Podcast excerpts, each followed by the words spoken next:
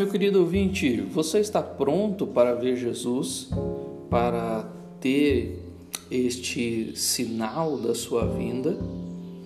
Mateus capítulo 16 relata quem são aqueles que verão o sinal do Filho do Homem. Nos versículos de 1 a 4, Jesus é tentado novamente pelos fariseus e saduceus que pedem um sinal. E mais uma vez Jesus diz que só terão o sinal de Jonas. Ele já disse isso em Mateus capítulo 12, versículos 38 a 42.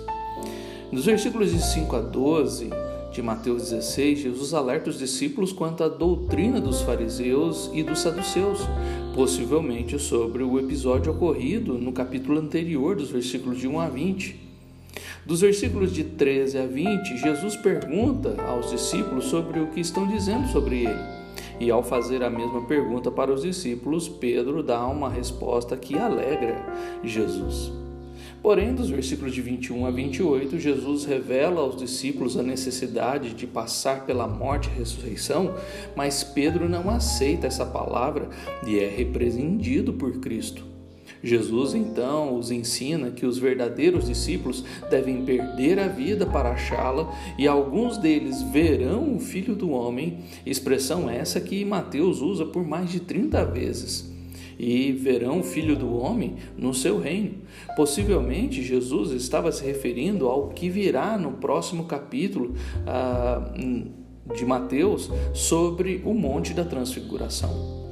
Por isso, por isso, meu querido ouvinte, será que você também espera um sinal de Jesus em sua vida? Você gostaria de ver Jesus pessoalmente em sua frente?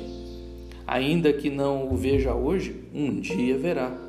Mas para vê-lo e permanecer na sua presença eternamente, é necessário ser um discípulo dele, perdendo sua vida para ganhar uma nova e esta nova vida lhe dará a oportunidade de vê-lo como ele é. Os fariseus e saduceus só, queri, só querem sinais e precisamos estar alertas para não cair nessa cilada, nesta doutrina. Sem morte não há ressurreição, e sem ressurreição, nossa fé é vã, como Paulo diz em 1 Coríntios 15, versículos 14 e 17.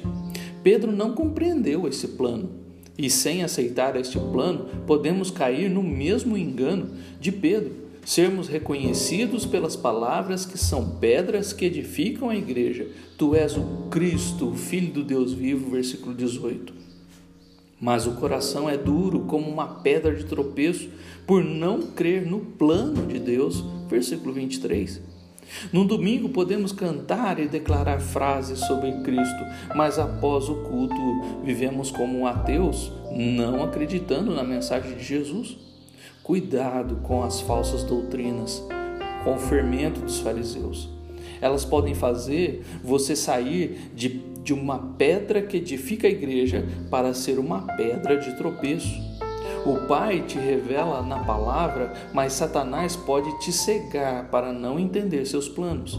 Sendo assim, para não cair na falsa doutrina dos fariseus e no engano de Satanás, negue-se a si mesmo, tome a cruz e siga Jesus. Só assim você o verá no seu reino.